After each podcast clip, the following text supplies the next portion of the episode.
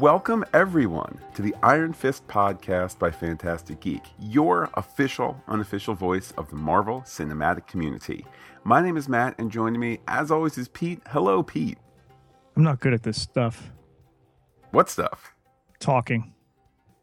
The Iron Fist podcast by Fantastic Geek for episode 105, Under Leaf, Pluck Lotus, is sponsored by Takedown Takeout.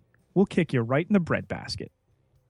Pete, great to be continuing our Monday, Wednesday, Friday cycle of uh, the Iron Fist podcast. A programming note uh, starting next week with the return of Agents of S.H.I.E.L.D., uh, we'll be doing Iron Fist twice a week, Mondays and Fridays. Uh, hate to slow down here on what has been a, a, a, fun run, a fast run. Still getting you two a week plus Shield.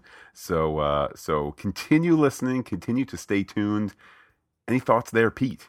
Great interaction with everybody between Twitter and Facebook, and looking forward to uh, moving through the rest of the show with everybody.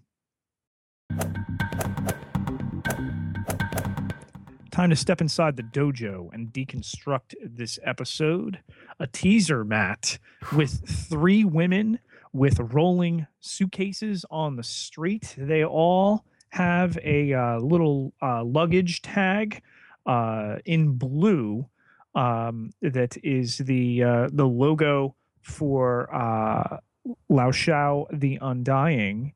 Um, and they split up at a crosswalk. One uh, suddenly in a meeting here switches her ring from one finger to another and, and gives a pretty good view of her derriere to the man she's about to have a meeting with.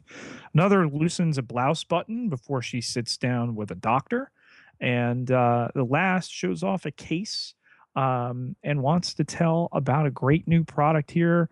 And then we cross cut between the three very effectively. It'll only take a minute of your time, guaranteeing they've never seen a product like this before. It'll triple uh, profits once it hits the market in two weeks. And it's got that revolutionary synthesized opiate. Wait a minute. Is this what I think it is, Matt? Well, Pete, if you mean horse, the big H, heroin, it sure is. Uh, there's the mention there that uh, there's a a liver inhibitor, so the body can't get a resistance to it. Pete, these are uh, you referring to the CP450 liver enzyme inhibitor, um, which prevents um, the uh, human body from ever building up a tolerance to it?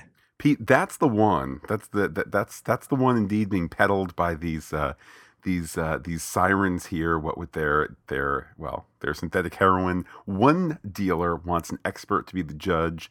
Uh, a guy clearly answering the casting call of heroin addict. I uh, have um I have uh, man bun junkie. Man I, bun. Actually, junkie. I have man bun dreads. Man bun dread junkie. Notes. Um, he's disheveled. Pete, there's even the track marks. We can do some train spotting here.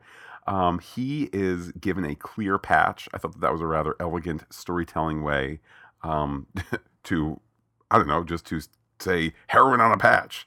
Um, he calls this notion ridiculous. Then he spasms backwards. Is he broken? The dealer wants to know. Uh, after a moment, he kind of wakes. He looks clearer, which I thought was an interesting either lighting choice or makeup choice. Um, clearly, Pete, he's taken the bump, and uh, he says it's like the first time. How much can the dealer order? This clearly is a hit, Pete.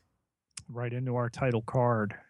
Which, by the way, Pete, I watched this episode on my Apple TV. I had to sit through the opening credits because there's not one of those fast forward through opening credit things like there is on the website. I officially don't particularly like these opening credits.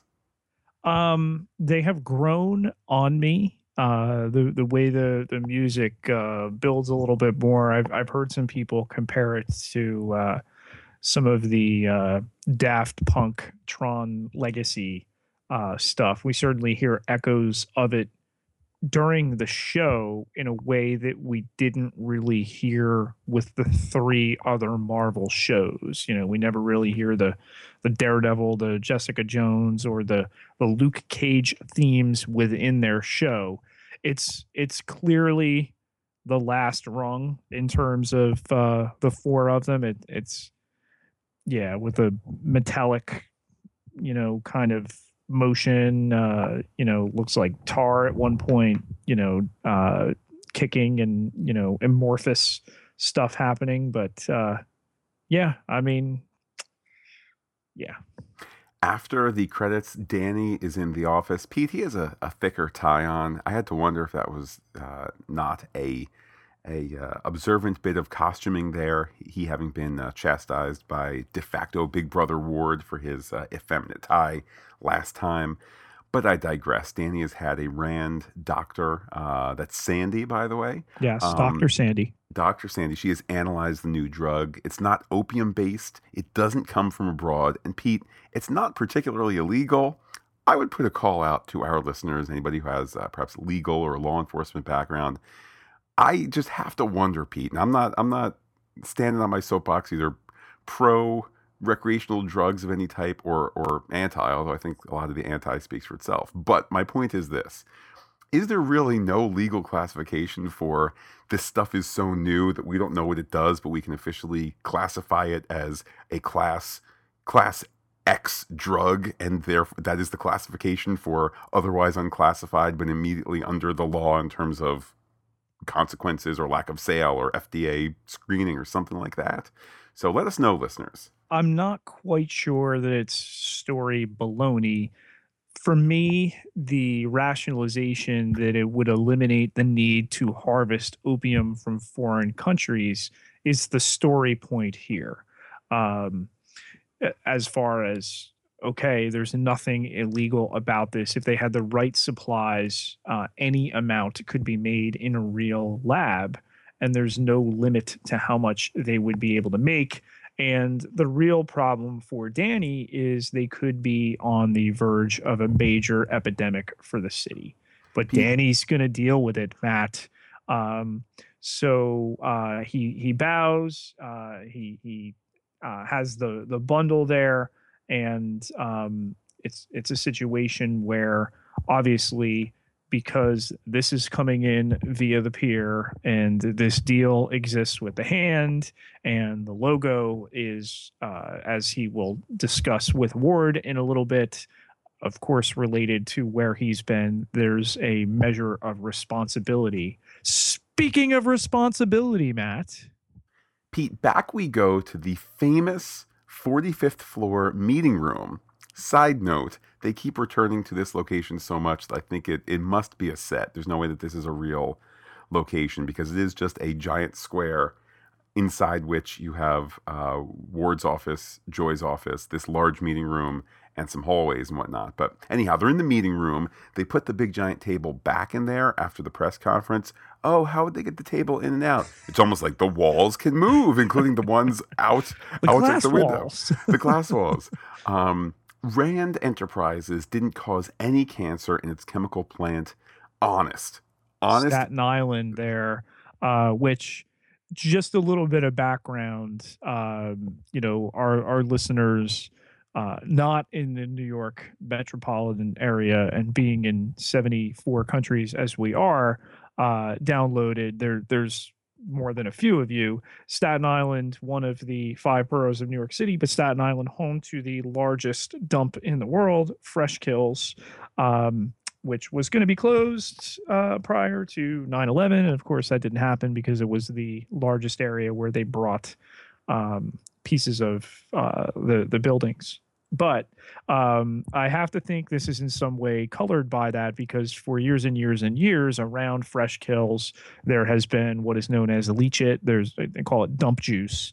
Uh, and there's there's been charges of cancer and emissions, and not to mention the smell in those immediate areas. So if you're going to pick a borough where you're going to set your chemical plant from a story uh, perspective, Matt, this is spot on and I let's see, how do I put this? I like the writing, even though I dislike Joy's uh, legal maneuvering by saying that even if uh, even if there is a, a cancer cluster going on, um, And even if it was a result of RAND emissions, RAND is not to blame because RAND Enterprises has followed the letter of the law. So if there were allowable emissions that caused cancer, RAND still isn't at fault. The fault is government regulations, not And- RAND's following and that them. comes up twice. Like, well, there are laws that don't exist yet. So wait a minute. By that measure, essentially any action. Well, Matt, you know, you you uh, you know, did something with healthcare today. Oh, there aren't laws that that exist yet about healthcare. Um, that something could be retroactively made illegal seemed a little spurious as a as a story point. that's not how I took this. I, I to me it was more um, like for example, there's a certain there, there's a minimal. I remember this from my, my high school history class. I had a very uh, progressive history teacher. Uh, there's a minimal amount of um, bug ground up bugs that's allowable in um, guacamole.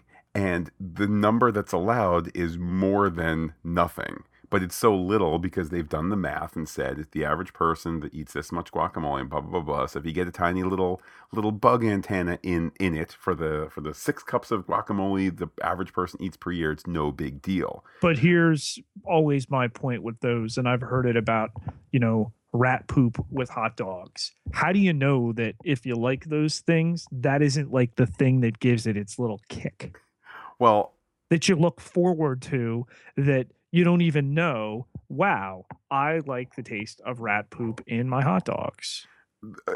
and if you're somebody who has hot dogs once a week versus hot dogs once a month or hot dogs once a year. That's how you get the cancer. The, yeah, but I think that what they are arguing for here is that to, to, to use the the uh, bug in the um, guacamole analogy here, if there's one antenna per gallon of guacamole, and that's what caused you cancer, well, guess what? You're allowed one antenna per gallon. That's what the government says. That's not Rand's problem. If Rand has a screening process that makes sure there's only three quarters of an antenna per gallon, and you get cancer from that, the government said that's okay. Pete, it's almost like can you imagine if these two things became one and if people like Ward Meacham and Joy Meacham had access to uh, the, the, the greatest halls of government, what, what, a, what a nightmare that would be. Um, but the idea within this meeting that they follow the letter of the law that you know sorry that these people have gotten sick. Um, even if you tried to tie it to us we've we've done everything that the government has laid out to us. It's an emotional meeting. The woman starts to sob. We're not quite sure her story uh, at this point. Um, but it's an issue and then Danny heads into Ward's office and slides a deck of heroin across his desk. As one does. He says that the heroin is being brought into the new Rand Pier. Uh, Danny establishes that the Yang clan is a front for the Hatchet Men and that, that this was uh, a, a, a mechanism by which heroin was brought in. Still might be the case. Now, Uh, earlier, the previous episode, Joy and Danny uh, resolved to not tell Ward about the Hatchet Men. And now in this episode, Hatchet Men is thrown around like, oh, oh yeah, the Hatchet Men. Pete, that's because Danny has learned he, he he's learned nuance, and I don't mean that in a I don't mean that to like razz the writing. Danny, who we're seeing is evolving out of the kind of de facto ten year old mindset, which I think was in many ways his uh, you know how he was re-interacting with with the world at large again. He's seeing the nuance here of they're not going to tell Ward about the attack from the Hatchet Men, just that the Hatchet Men exist. Um, he goes Whereas on to Hatchet Men, like, oh, these guys are a bunch of Hatchet Men. Perhaps if Ward doesn't pick up on the nuance and Danny doesn't know to explain, it's literally hatchet men, men with hatchets. Um, Like a hatchet job, you know? there's some exposition here about how the symbol on the H is the dragon of Shou-Lao. Uh, Danny boils it down. The hand is using Rand to smuggle synthetic heroin into the city. Ward asks if this was figured out by a Chinese dude, uh, leaving Danny a box. Um, and with that, Pete, Danny leaves. The heroin is still with Ward. He puts it in his desk very carefully on camera. The camera showing it. just in case you didn't know that the heroin is a with Ward. And, and, we'll see it again later. Uh, what better way, though, to uh, you know, we talked in the previous episode about it's a real life thing how these heroin uh, bundles are stamped with usually largely cartoony uh, existing things. There was uh, a bunch of heroin in our area, Matt, uh, with The Simpsons, uh, with Bart Simpson on it. Um, it's it's frequently uh, done. Philadelphia had one with Popeye, um, but that you have Shou-Lao the Undying, a dragon on heroin one of the slang words, slang phrases for use is chasing chasing the dragon. So here, literally, metaphorically, chasing the dragon is Ward going to chase the dragon. Spoiler alert: Yes, because he has he a, caught it. because he has a a prescription medication problem that we're going to also explore. Um, side note: CVS, but we'll get to that when we get there. Uh, Danny walks out. He talks to the secretary, who kind of has this weird nook because the more time we spend on the 45th floor, the more set like it appears. Um, there's some weird banter. It's not like fruit roll up banter. What's that? Fruit roll up banter. There's fruit roll up banter. There's also like I guess nobody ever told Danny you can't walk up to a subordinate, let alone Pete, nowadays, a subordinate of either gender, but certainly in a, in a more, even in a more traditional time, you don't walk up to your lady secretary and say, So you like my apprentice? Because um, nowadays there's lawsuits for that. perhaps perhaps Joy could represent both the company and her secretary. Come um, on, Matt. He did make her an origami flower. Pete, I don't think that that's good corporate governance. You know, perhaps somebody needs to come from from a an entertainment uh, news show to to talk to Danny about the proper way to speak to the ladies. Um, anyhow, she's not able to answer his questions directly, but she can send Danny to see Sarah in transport about those Red Hook pier deliveries. I'm not entirely sure what the purpose was of this scene, other to other than to get Danny the info about the pier deliveries. Um, maybe some character stuff there, but again, it, to me, it came off as a little bit of a misfire. Just the way he was speaking to her. I know he didn't mean it maliciously, but but Pete, that's against fantastic geek policy. Talking talking to people like that. Yes, we never talk to our non-existent uh, assistant in such a way. Um, but he did leave her the flower, and it does uh, then directly hand the story off to Ward, explaining that he is leaving for lunch. Joy joins him in grabbing the elevator. They catch up on how the meeting went. Uh, she explains it was exactly as Ward said. They don't have a case. Um, and then it comes back to the issue with the pier. Um, and uh, Ward wants to know if Joy has been talking to Danny about the pier, which she denies. Um, in the elevator, they uh, drop all pretense. She uh, points out that the truth about the meeting was it was brutal. She knows exactly what these people are suffering from. Um, he is quick to point out uh, that it's because she's a good person. Um, that uh, she's also a good businesswoman, and there are hard decisions that go along with that. She's just better at making them than most of us. Speaking of somebody who's about to make a poor decision later in this episode. Um, but she cannot stop asking herself if she's doing something wrong. Laws don't exist yet the refrain. Um, but she does wish that she was at fault so she could do something about it, so she could help them.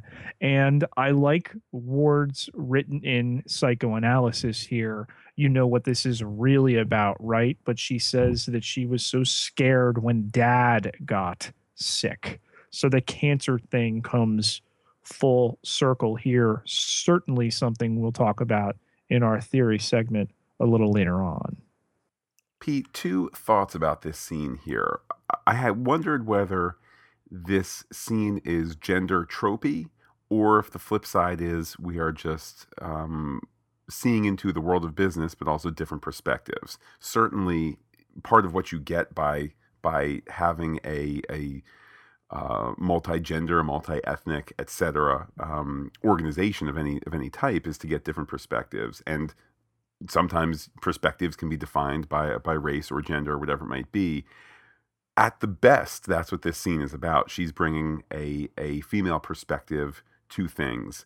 At worst, it's just man strong, woman somewhat weak. See other woman cry. We give her money. Um, I'm not saying that the show is definitively working in either extreme, and I certainly buy Joy 100% as a hardworking, intelligent businesswoman who is also trying to, uh, well, while trying to do right by the company, is also trying to do right ethically. Um, and frankly, I'll take her ethics 10 times over that of Ward. And, right. and just because of the way she is as a person, whether that's because of her background as a female or the younger one or just not a butthead like Ward, but I just wasn't sure. I wasn't sure what's the motivation of this scene. Is it to is it to show these characters honestly, or is it to say woman feel, man no feel? You know, I I don't know. Well, it's an interesting choice to go with a with a cancer cluster subplot, given what their father has been represented to have died from.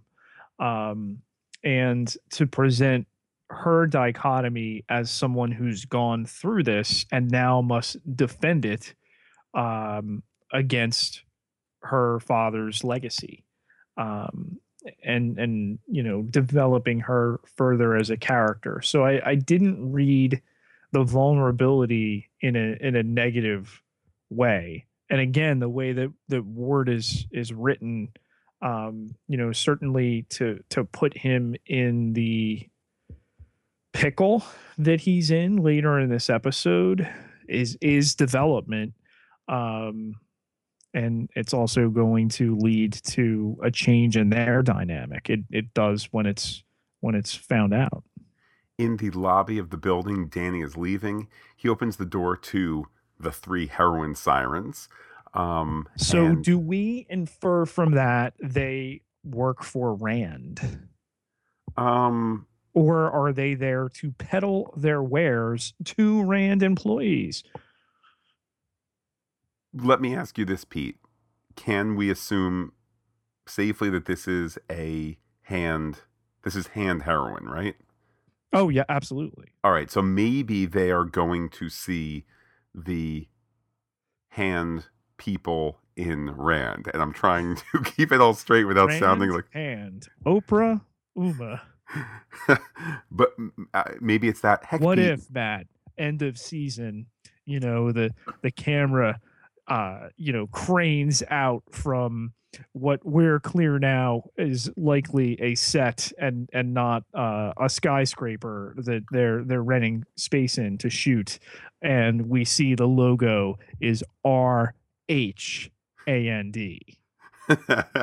Boom! Defenders coming in October.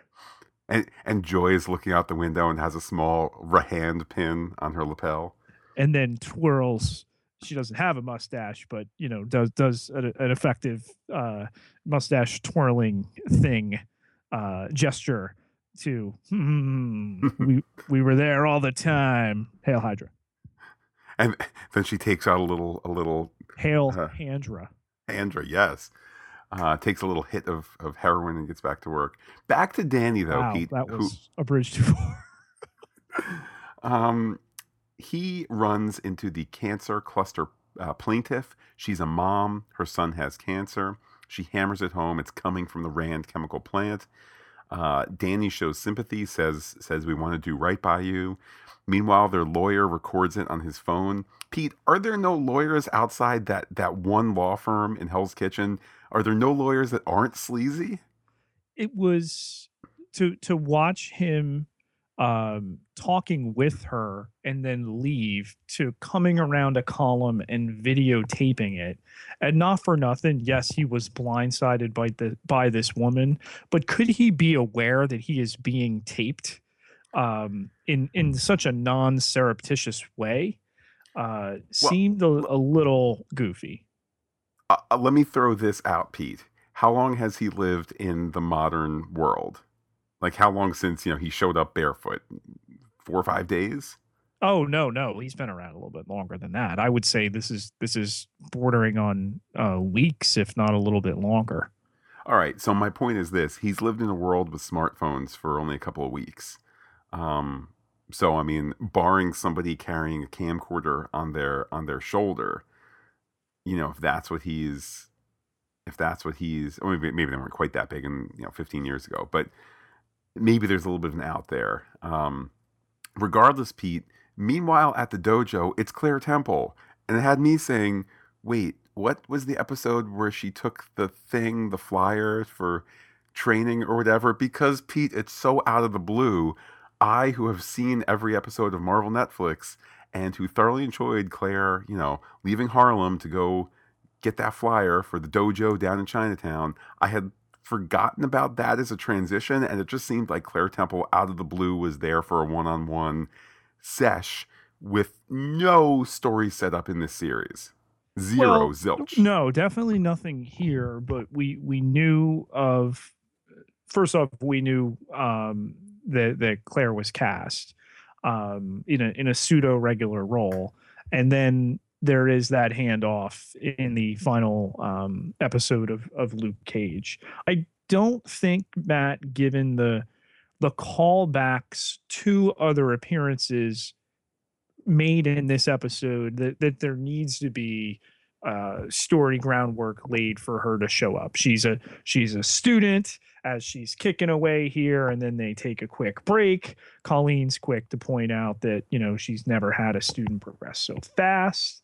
She references who she is. If you didn't already know that she's still getting used to bringing the hurt instead of fixing it. Oh, so she's she fixes things. Oh, she's a nurse. Everything there. Fair enough. I just, again, as somebody who knew she was going to be in it, who saw her on stage at New York Comic Con for the Iron Fist panel, it was still a little incongruous to be like, oh, hey, it's Claire. And then, you know, but I digress. Um, Danny comes in at this point because, you know, small world, Claire Temple, another one of the defenders. Thus is her lot in life. Um, she's not surprised to see Danny, and in a great line, his riches to rags to riches story. Mm-hmm. Live in the city long enough, and you're not surprised. Yeah, and uh, just then the the men show up with the the takeout. Um, from takeout, of...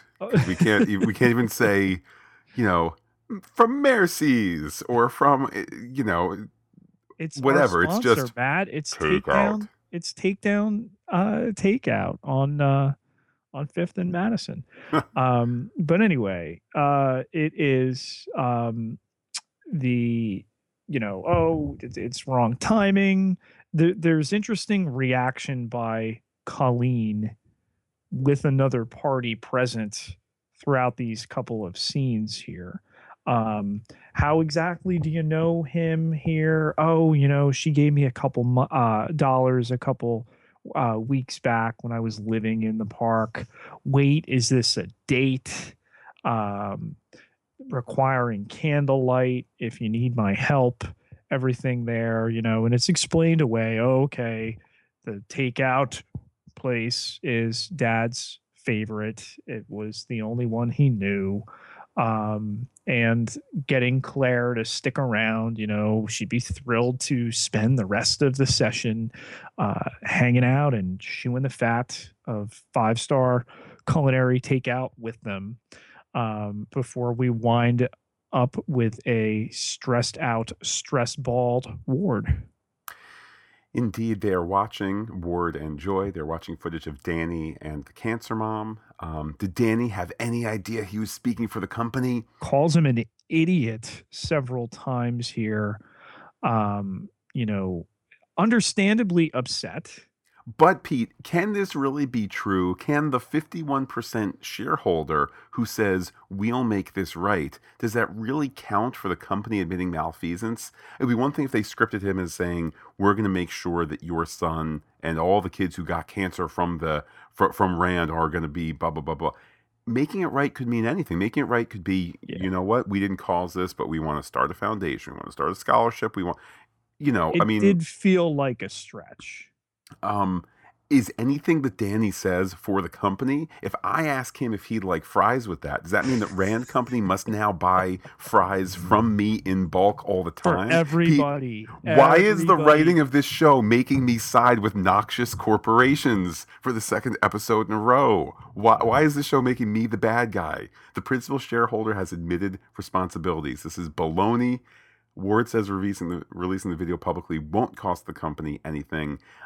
I kind of tend to agree beyond temporary bad optics. But it's it's the blackmail, I think, is what it comes back around to. That they've doubled their initial number in the wake of this video. Certainly sleazy and sleazing the sleaze, as we know that Rand has had dubious ethics in the past. So, an attempt to capitalize. We weren't going to settle before. We're certainly not going to settle now.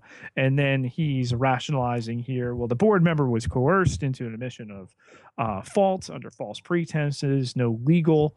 Um, you know, uh, connection has been drawn between Rand and the affected individuals. He's adamant they will win in court. She points out it could be, uh, Joy does, years. Uh, it might be cheaper to settle, um, but that they're threatening to release the video at the end of the day smacks of a setup. Pete Ward also notes that Danny was running his mouth about a dragon. Danny lives in a different world. Joy leaves and Ward takes out the, the packet of H. He holds it, he ponders, he thinks about it. The ring, it speaks to me kind of stuff. Uh, he he's uh, he's ready to run his mouth over some dragon. this is true. Um, he pops his own pharmaceutical pill, washing it down with booze, because Pete, that's what you do. Next thing you know, Pete, he's going to be going to play golf in Florida every weekend. This is all capped off with a text from Frankenstein. That's dad. Do what Joy says. Ward gives uh, his computer the finger, and then every other surface gives it the finger because take that, dad. I hate you, dad. Wish you died of cancer. but I do. Wow. Um, yeah, I mean it's it's certainly reasonable um, the the steps that we're seeing him take or or rather what he's sliding down in the descent into um, I mean they say one hit and you're you're addicted to heroin um, though this uh, synthetic stuff, um, you know, has all these bells and whistles. Can't imagine other than the fact that people won't have tracks, that there's all these versatile ways in which they can consume it, that um, it won't have the same addictive properties on Ward. So, nobody else knowing other than the viewer and Ward, of course, that he's he's headed down this path. It it really makes it kind of sad that yeah, we saw him, you know, crunching pills and and washing it with booze before, which is never ever something you're supposed to do. Um and yeah, it's it's dramatization, but to to put him in a point where he's so stressed out. He's he's searching for even, you know, poorer decisions to make, and that it's out of frustration and anger with his father, who has this very unique circumstance. Um, I can at least appreciate the dramatic turn they're taking here with Ward. It's not a storyline I love, but as far as giving Tom Pelphrey something to do, it's it's definitely a more challenging route. Absolutely agree. Back at the dojo, lunch is served. Danny offers a prayer, and there's wonderful small acting as Jessica Henwick slowly puts down her knife and fork to not be seen as diving in before he is done with the prayer. Um, Danny says that they used to go all veggie at the monastery, but his friend Davos, Pete, is that like from Westworld? Um, they would eat donkey hey, Colleen Wing's grandma could stir fry the S out of donkey and veggies. Um, and Pete, that's not like the uh, the Guy Fieri donkey sauce either. That's real donkey. Um, and Danny reveals in an increasingly sparse and vaguely boring scene that he focused on training, good living, and the joy of chastity. He's chased Pete? He is. I think that's the source of some of the greater tension, other than heroin subplot in this episode uh, between the two of them. But um, to to flesh out again a little bit more of, of his time there and to have an outsider witness this it's it's just not a very good scene if claire is not there. Agreed. Agreed uh, Danny adds that uh, you know why is why has he only come back now? Because the way back was closed. He had to wait for it to open again. This time he forgoes some. Stated so matter of factly, by the way, that there was the ten year old. But it was but without was the spiritual without the spiritual mumbo jumbo this time.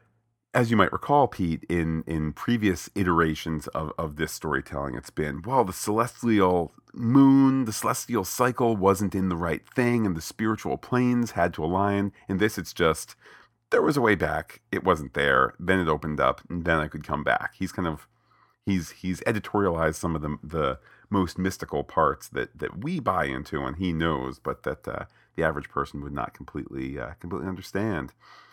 At this point, uh, Claire ups and leaves, taking four takeout containers. Um, I'm glad she was kind of shoehorned into this story, this scene. With that, Pete, Claire is gone, and uh, you know Claire, who knows multiple crime fighters, and I don't think the door was completely Apparently feeding several of them. True. Um, she, I, I don't think the door is completely closed when Danny tells Colleen that baddies are pushing drugs into the city. You know, thank goodness Claire didn't hear that and said, Hey, I know a guy and a gal and a guy who might be in jail or something, but I, I know people who can help with this. Instead, Claire's gone and they talk about bad guys in the episode. There's also some odd lighting in the scene. Danny is like a quarter in shadow and Colleen is mostly lit. How about the sound when Claire was around? At one point, whooshing traffic noise which was very noticeable. At another point, here comes the the train. Might be elevated, might be underneath. Not quite sure. You're gonna hear it. Um, yeah. So while I pointed out before with with Claire, it's it's a much better scene because there's that you know three person dynamic just the two of them and not just the lighting the kind of weird whispering situation. I mean, yes, they're talking about synthetic heroin and whether or not they need to go to the police and don't go to the police. all of that. Um, but uh, you know, planning a mission here that they're going to prove it to Ward that they need evidence that there's a shipment at 8:30 tonight. It undergoes inspection because, you know, they inspect it and they own the pier so they can do whatever in you know, upfront writing that, of course, is going to go awry. Indeed, the whole forthcoming mission is spelled out. They gotta, they gotta, you know, check it all out. They need, Col- he needs Colleen to watch him. He, she's got to help because the heroin is going to get on the streets and affect the students, affect their streets. So the, the, the, the drama is very real for Colleen. Danny offers for her to skip rent, and she says no again. Well, he bought the building. He's the new landlord, so that's not vaguely kind of creepy. Again, I don't think Danny is Danny is not actually out to be placing, you know, no. undue pressure on her, but it's a weird situation to be like, "Hey pretty lady, you have to do ninja with me cuz I own your building." It's infuriating for her and I can see why as a small business owner, as a woman, as somebody who wants to make good on her own debt, hence uh, underground fight club uh, UFC fighting as opposed to sure I'll just take the six months rent that you hey remember you said that you got to make good on it because you said it. Um, so you know cracking him about the uh, the sink that needs to be fixed is certainly an appropriate way to end that scene. By the way, dear listeners, if you heard my phone in the background, that's because when I said, "Hey, pretty lady," but all in one phrase, uh, the phone thought I was beckoning it. So read into that what you want, but that's literally what it did. Um, back to the Rand building we go. Ward is saying that they need to act quickly with this Staten Island chemical situation. Too bad Danny isn't here anyway. He's talking to the assembled board. Anyway, after consulting with Joy, Ward is not settling. What? That's not what Joy said before. I can't believe Ward is acting of his own volition. Joy is surprised.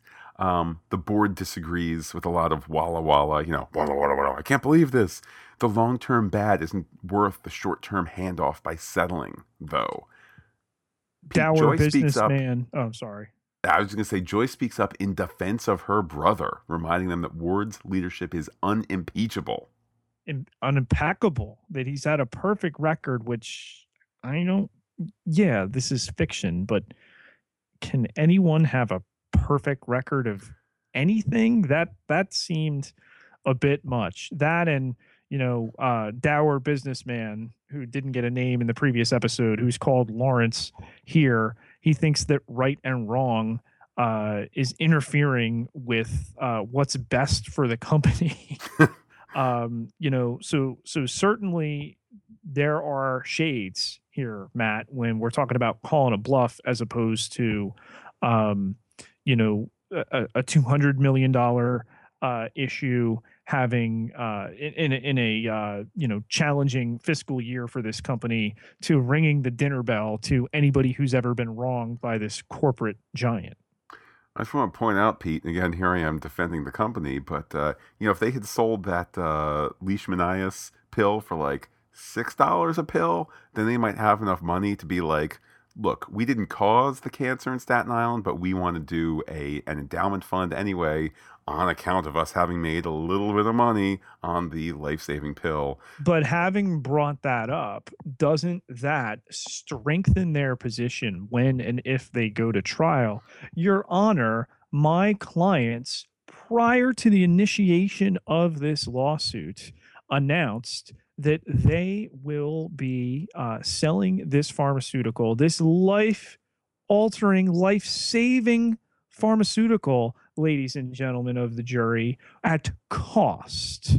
And though our uh, principal shareholder has uh, said that he will make this right, what do you say when you are ambushed by one of the plaintiffs in this case whose fourth grade son is dying of cancer, the defense rests. it's difficult to argue with. Pete, speaking of the defense resting, Joy having defended her brother, she says, Shall we vote? And then they kind of one, two, three, sit there for four, five, five seconds in dramatic scene ending staring at each other instead well, of sure saying they voted. It just didn't vote on screen. That's I all. know, but, but we had to get to the pier, man they kind of sustain, sustain, sustain, and we're out. Back to the dojo, Danny has found uh, Colleen's non practicing katana. Colleen isn't impressed. Uh, he's got such wuxia baloney with the sword. She shows him how to really use it. There's great use here of slow motion and long shots cut together with uh, close ups, and the lighting makes the scene special. It makes the spark between them glow. It makes, quite frankly, the camera love Jessica Henwick even more than it already does. She has that it factor, that that intangible thing, and all the all the the tools of uh, TV and film here highlight that. Uh, Couldn't sh- help but think. So he plays with the sword first, and then you know she just makes him look like a fool.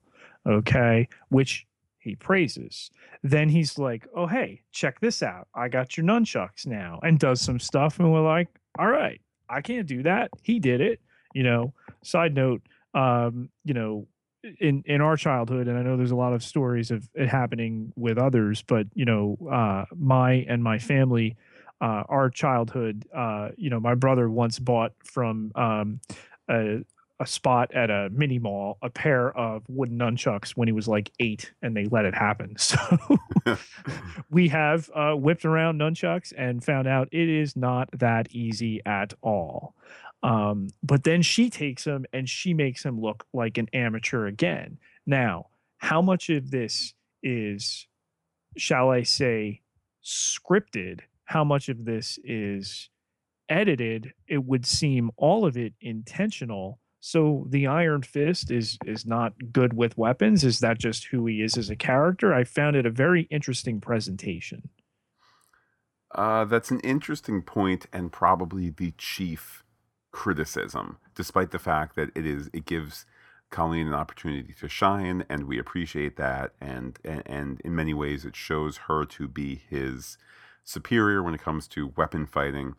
But you're right. If if life at the monastery was um, master one fighting style, then move on to the next, to the next, to the next. He's got to know how to swing a sword in addition to make his fists, you know, semi molten iron. Um, Do you not need weapons? The, I mean, he's the living weapon. I don't know. It, it just seemed like, yes, show her to be proficient, nay, his words, amazing with these um, genre uh, weapons. Okay, the the samurai uh, ninja style sword, the um, the nunchucks, but that he's kind of dopey with them. Yeah, just seemed like okay. Well, she's amazing. It's true, all of it. Uh, he also needs a phone to take the pictures. So he takes out his phone. Oh, wait, he's got a lot of missed calls from the office. Oh, well. Back to Ward's office. He's watching a news report about the shocking flip of uh, Rand Enterprises concerning the cancer cluster. Ward is ready for Not just any news report, Matt. Who, who is that, Pete? That's Temba from Luke Cage, man. Blowing up uh, Mariah up in Harlem it's all connected. It was great to see. It, it was great to see that familiar face. Um, I don't know. It's just you get this added bonus watching all these shows. You really do. Even in this episode, which is n- not the not the best one of of the bunch so far. It's been um, so fun to see which you know. I mean, listen. Uh, I I don't think other than Claire Temple, you could have uh, somebody who makes more of an impression than Rob Morgan as uh, Turk Barrett in um, you know two of the shows that he's appeared in, and and uh, a call out in uh, the the Jessica Jones comic that that came out before the uh, the show uh, hit Netflix. Um, but to see some of the other players, some of the supporting people show up across the series has has definitely been a bright spot in a situation where there's been a lot of bright spots. Ward is ready for more of his pills, what uh, what may be hydrocodone. Uh, those are pain pills, 20 milligrams, pretty high dose. Only supposed to be taken one every 24 hours, according to the the uh, the bottle there, which I'm pretty sure is a, is a CVS label.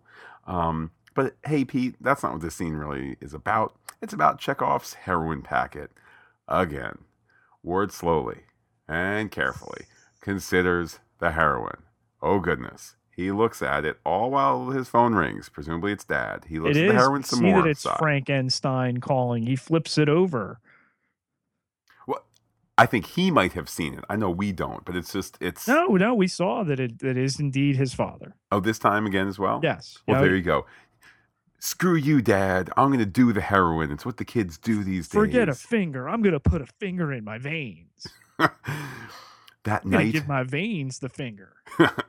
that night at the pier, though, the story moving on because Ward can't take the freaking heroin in one scene. It's got to be over three or four. That night at the pier, Danny shows up in what might be an Aston Martin, but either way, looks super expensive. Um, side note, I mean, I didn't go back and check, and I'm not really a car guy, but I love the idea that Danny would have come back and been like, "Sweet, I'm a billionaire. Get me a James Bond Aston Martin. Oh, they don't have any from '64. Get me a new Aston Martin." And that's kind of the issue early on in this scene. She tells him to put his hood up, that he's a target now because of all that money and all that power. Uh, by the way, Slate.com referencing how uh, it is indeed an Aston Martin. So I take that back. Turns out I am a car guy. Um, indeed, hoods up so he doesn't get noticed. Um, and, uh, you know, it's because he's so darned rich. Uh, they see some guards with machine guns. Pete, why do they have machine guns? Because they can no fight like Iron Fist fights. That's right. Uh, Colleen isn't sure if they should even be there. She could leave, of course, resume her normal life, but just like her cage fighting, she enjoys winning. She even enjoys hurting those guys. With that, it's action time. Danny tells her to follow in his footsteps and they'll never be seen. They hide between two shipping containers and are close, really close. They're both lit by a golden light. Them's are two handsome people, and the camera just knows it as they kind of just look at each other with their with their big eyes. Um, I'm there with you, metaphorically. Anyhow, the wide shots of uh, Danny and Colleen or their stunt people show them jumping over the flotsam and jetsam of a busy pier, and then we have close-ups of the main actors climbing over lesser flotsam and jetsam of the same. Um, at this point, they pause and apologize for things like talking poorly and saying this poorly and giving out the wrong intentions for takeout. Question one, Pete, is take out a metaphor? And question two, can we get a move on to, you know, busting up a crime scene and some, you know, kicking bad guy butts here? Is takeout the coffee of Iron Fist? Hey, you want to get some takeout? From an anonymous restaurant. They sent a plastic table. Anyhow, they, they walk silently, and I mean silently, across the metal shipping container. Uh, they have training. I'll, I'll, I'll allow it. They lay down, ready to take pictures of the arrived items. What is it, Pete? It looks like stuff. You know, it's not big packages labeled heroin drugs here. Uh, the two containers open. Could you imagine? this is where your heroin is. There's a flare too. That's our heroin flare at the heroin at the Rand Heroin Red Hook Pier location. We are uh, heroin.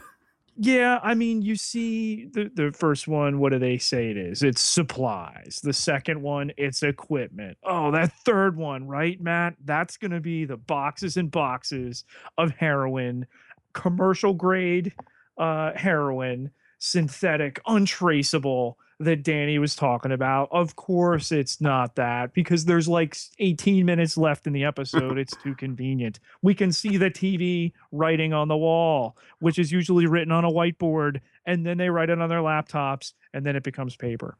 And also, it's like a bunch of brown boxes. It's like, oh no, you foiled Amazon from getting stuff to me in two days. They don't pack it in foil. They put it in wax, Matt anyhow, it, it, there's a strange momentum at this point. Danny hops down to inspect the boxes in, in container number three. He slips into the container just as it's relocked up.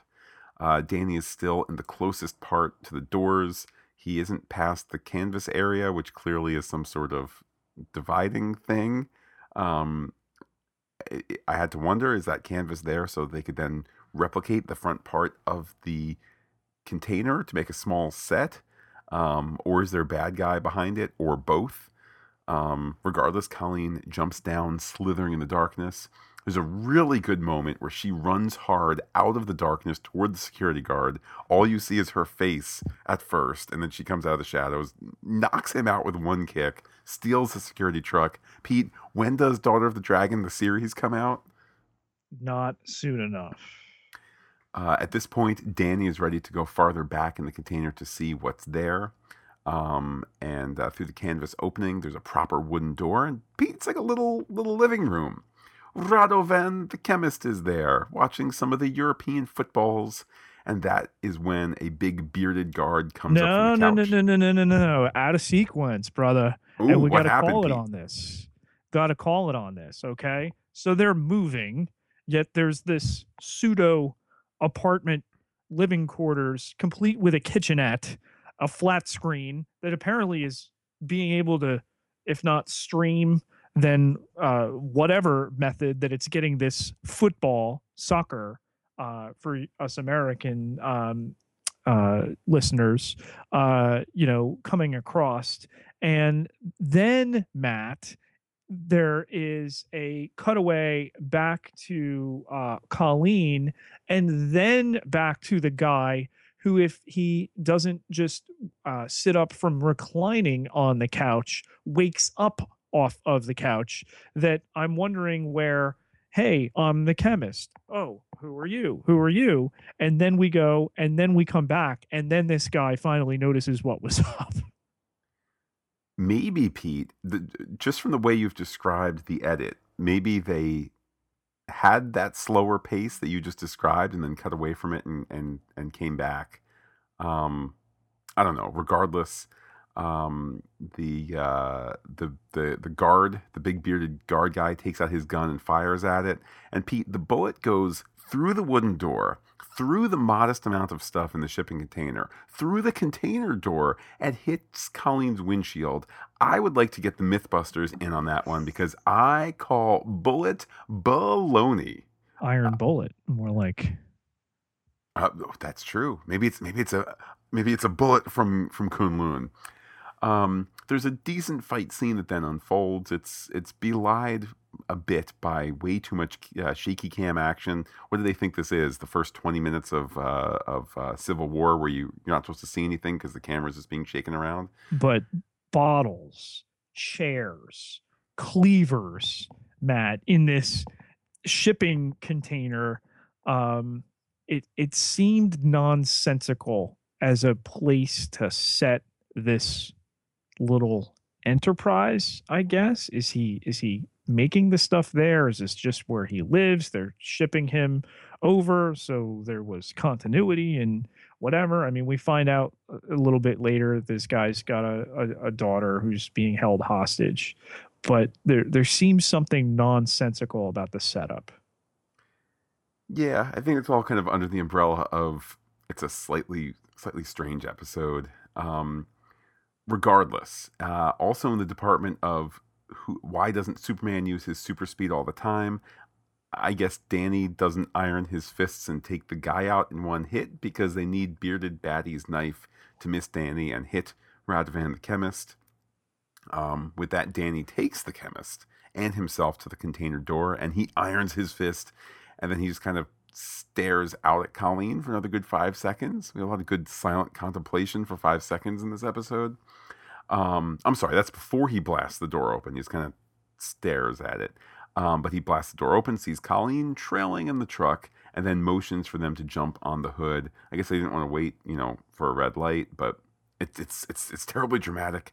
Um, they they say that they need to take Radovan to the nearest hospital, but he's a wanted man in several countries, uh, so they could find him first. Solution: they know a nurse. And Pete, I tweeted out today there's like eight hospitals in Brooklyn, all of which you could get to quicker before going from uh, Red Hook to Chinatown. I get that there's the uh, omnipresent threat of the hand, and I get that they've attacked in the hospital. But Pete Radovan is bleeding out here, and I also don't know how long it's going to take Claire to get from uptown to to downtown like that. Under the constraints that they create on the story, to me, it's believable. I agree, but it's when all it takes is a Google map and then you could further filter it by no no run that for 11:30 p.m. tonight. Oh, it still is going to be 15 minutes and 6 miles. I, I, again, it's it's it's believable, but it's it's kind of like some of this iPhone stuff. Like iPhones don't work in this show the way you know them to because story. Anyhow, Pete, are you ready to go back to Ward's office?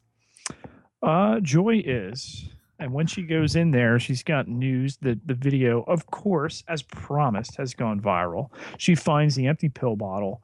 Uh, there is lightning uh, off to the side, making this, of course, atmospheric, something that comes around um, in the next couple scenes. She wants to know uh, what he has uh, taken. She uh, has her tie or whatever is on her blouse there kind of played with a little strangely by Ward. Um, you know, given their status, you know, as brother and sister. Um, and she tells him that she needs him in his right mind. But he laughs. He's he's doing it to him. Matt must mean Danny, right? That's the only him we could mean. Um, and uh, shh, don't don't say it, Joy. He'll hear. Um, but uh, all of this is scaring Joy. Uh, there's no way out, Ward says, and then he uh, oddly snuggles his sister. Hopefully, in a fraternal way. Thank you very much. Um, at the dojo, they did share a room. Oh, they're not twins. I'm sorry. Well, I was going to say they did share a room once. Share share a womb. Regardless, at the dojo, Radovan has a collapsed lung, but Claire fixes him up with a credit card and some surgical tape. Uh, it prevents too much air and blood from going to the wrong spots. This will allow his lung to reinflate. Pretty awesome scene. I'll it assume it's medically fix. accurate. Who, whoever uh, came up with that, that was that was thought out, and I was like, wow you know we we've given the show and i think rightly so a hard time at a couple points. Um you know i've i've praised things where matt hasn't and and vice versa. You can go back and, and listen early on but this as a as a piece of storytelling um in this particular scene was well done. Uh radovan now stabilized calls out for sabina his daughter. The hand have her uh, Claire is shocked. She, of course, knows about the hand. Uh, he is starting a war, Danny is, by taking Radovan. Claire has seen an army of ninjas who gutted a colleague. Pete, if only someone would call Daredevil and Jessica Jones and Luke Cage to help out. That's what I was thinking this entire time. Um, Listen, Daredevil is in court right now. Okay, he can't be court. reached. Crossover. Jessica Jones, we all know she's on a bender. Okay. Uh, Luke Cage is uh, back at Seagate Prison, so she can't unite the four of them just yet. But we we again get glimpses of his importance, Matt. That he's the only one who can do it. He's trained for this war against the hand his entire time, and finding out that um, you know Radovan's formula was was the one that was used. They were going to uh, put their operation in New York and export this all over the world, that the hand kidnaps children to control their parents, that they need somebody with special skills. You got one right there, unbeknownst, of course, to Colleen and Claire, the level of special skills, not having seen the uh, the Iron Fist used in front of them just yet. But the prophetic aspect of Claire's mother pointed out from Luke Cage that, um, you know, her mom says that she can't escape people like him. But if he believes, she believes. And uh, he is not going to have to go against the hand alone um, because uh, Colleen is going to help before we check out this rainy warehouse, Matt, and the character I call Beardo. Indeed, elsewhere, Beardo is with Madame Gao. Uh, great use of color here. There's yellows and greens and reflections on the wet ground. Um, Gao is told that uh, that the mystery man Danny uh, punched through solid metal with his hands. Inspecting says, it, no, nonetheless. You know this this would seem like something otherwise beneath her, but that she's taking some such attention to to do it herself and wait a minute it was his hands and not his fist you know like the immortal iron fist Gao has Beardo kneel. She goes behind him, uh, her cane unsheathing the uh, hidden sword inside. Of course. Of course, as you do when you're uh, the you know in, in, charge of a secret criminal organization. Um, she stabs him through the neck, through the mouth, his blood pouring into the water. Certainly a, uh, a, a gripping visual there. And then at this point, finally, we get the Madame Gao lit close up to end the episode. Sparring partners. Let's take a look at who Danny faced off against in this episode. Pete, for the first one here, he literally faced them off. Uh, the heroin sirens, who uh, Pete aren't synthetic just synthetic heroin sirens, Matt. It's completely legal. That's true, Pete. They just don't sell synthetic heroin. They also, uh, they also, let's just say, they use their their womanly wiles, which I'm not quite sure how I feel about, but but they do. Yeah, they're like, they're like the Bud Light girls, but for synthetic heroin. It's not jarring, um, but again, that's intentional. It's, it's on the page. They want it uh, done in that particular way, and whether to distract or to disarm, they're using they're using what their mama gave them. Pete, next up, Beardo. He uses what his papa gave him in terms of having a rather uh, prodigious beard yeah, this is an episode that's decidedly uh, villain light. Um, you know, given where Ward is, you can't really cast him in this position. So, all right, we have the guy that Danny fights in the in the shipping container who uh, ultimately dies. He's he's a tough, but for every um, you know mastermind villain like the one we're going to talk about next, you have to have the the henchman uh, here, one with a beard. Indeed, Pete. Last on the list, Madame Gao, who I feel like has been around for a couple episodes obviously I knew her and recognized her voice and all that, but this kind of a grand reveal with which to end the episode.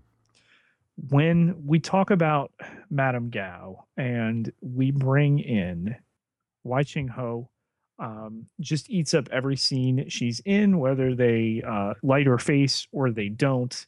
Uh, the menace that she's brought, the ability to disappear. Obviously, there's this central mystery surrounding her and the hand. Um, but to see her do violence for the first time in all of her appearances between uh, Daredevil and here now ups her menace obviously to a level that we have not seen before.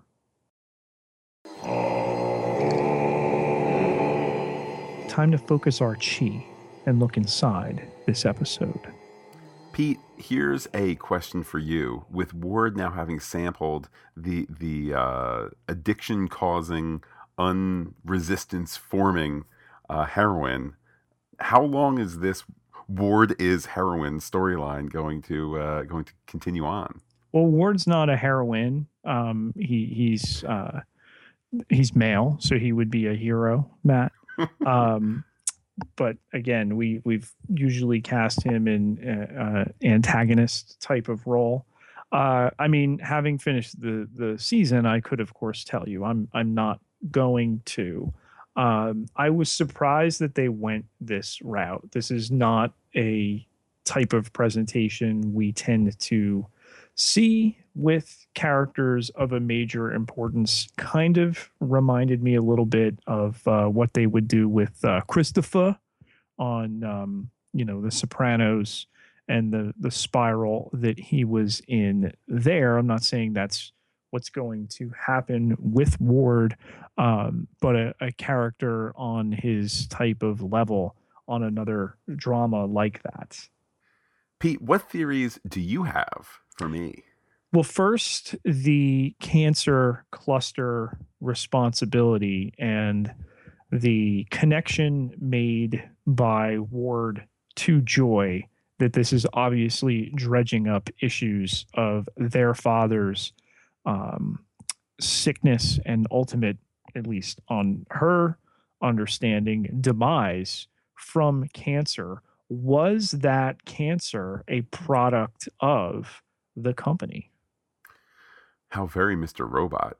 Um, I suppose it's possible, but I, I kind of feel like that would be too neatly written in terms of, um, you know, he he the the pain he caused to others came back and and ultimately took him out, or at least you know, to whatever degree we are buying into the notion that he uh, truly died uh, before the hand revived him. Uh, I am I of course am with that 100. percent I just think it's a, little too neat versus to just say we live in a world where sometimes you know really vigorous cancer comes out of the blue un unprovoked. Uh, I'm kind of better with that randomness versus the the more rightfully approach. The last um, theory I want to talk about, Matt, we've we've talked about it off mic, you know, a couple of these episodes, but I think it comes to a head here given Gao's direct involvement now uh, with some violence, not as a proxy. We had the hand first rear itself on Daredevil. It was a Mr. Nobu uh, run organization. Um, of course, Nobu has been dealt with in the second season of Daredevil as well, but that Gao is hand now, and um, that we've established Nobu as being Japanese. We've established Gao as the the the Chinese crime syndicate, and they're both hand What do you make of that? Well, eh, that's a that's a really interesting question.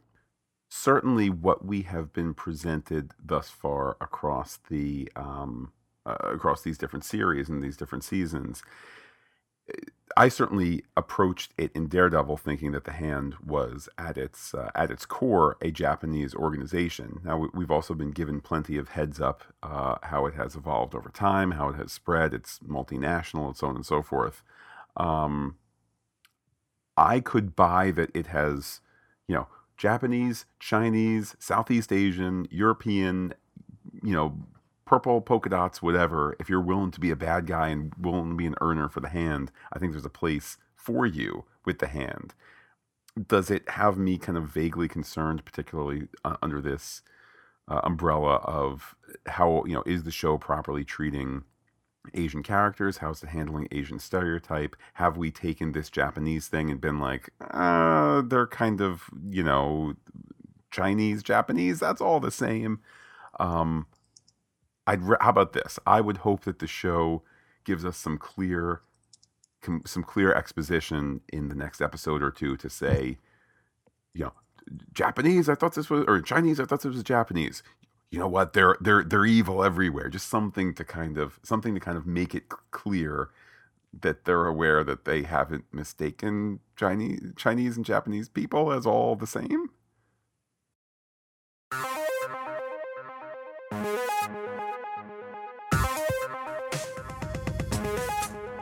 Let's look at some messages from the mystical city of K'un-Lun. Matt at uh, the left at the Facebook uh, page for Fantastic Geek. That's uh, facebook.com forward slash fantastic geek. We first had a message from uh, Henry Perno, who wrote, uh, Can't wait to listen to the podcast, then rewatch each episode after having binged the whole season.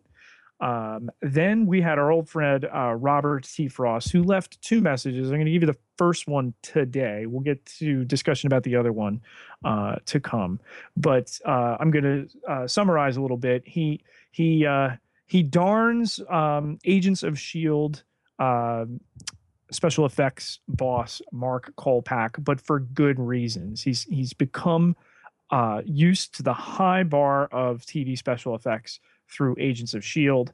Not quite so much on Iron Fist, says leaving him a little bit flat. Uh, granted, it may be that the uh, the scene is being shot to represent the point of view of a child, and the memory is many years old. But the effect when Danny's mother is sucked out of the plane is somewhat disappointing. Uh, it's not bad. It's just that it doesn't look as smooth and polished as many effects we have come to know and love on our Marvel shows. Aside from this nitpick, I very much enjoyed. Certainly, the quality of effects that we see on Agents of S.H.I.E.L.D. rivals uh, bigger shows, you know, rival, rivals some of the stuff on HBO and uh, FX, and and I was gonna say larger budgets. I mean, we're not privy to the Shield budget, but they get tons of bang out of their buck. And um, it, it's a very high bar for any show to be compared to the Agents of S.H.I.E.L.D. Uh, visual effects that they get. That's a very, very high bar, uh, particularly, uh, or rather, should I say, in spite of these rich times on TV.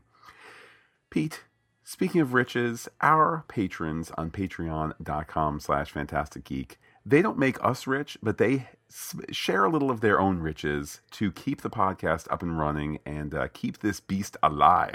And when you choose to go to patreon.com uh, forward slash fantastic geek, we at least want to try to enrich your life beyond this thing that we do. So there are plenty of perks to pick from at every level. You're going to get access to exclusive podcast content there. So at the very least, check it out. Always uh, looking and uh, rotating in new uh, perks. So uh, be sure to check it out. In addition to something we're going to be running on uh, our our Twitter and our Facebook for a giveaway that will uh, be drawn on Tuesday, April fourth. Exciting stuff. So yeah, watch our social media for info on that. And Pete, let's now transition. Talking to you on the social media, that's always a free perk. How can people do that on the Twitter? You can find me on Twitter at Peter P I E T E R J Ketelaar K E T E L A A R nine thousand one hundred twenty followers. Can't be wrong.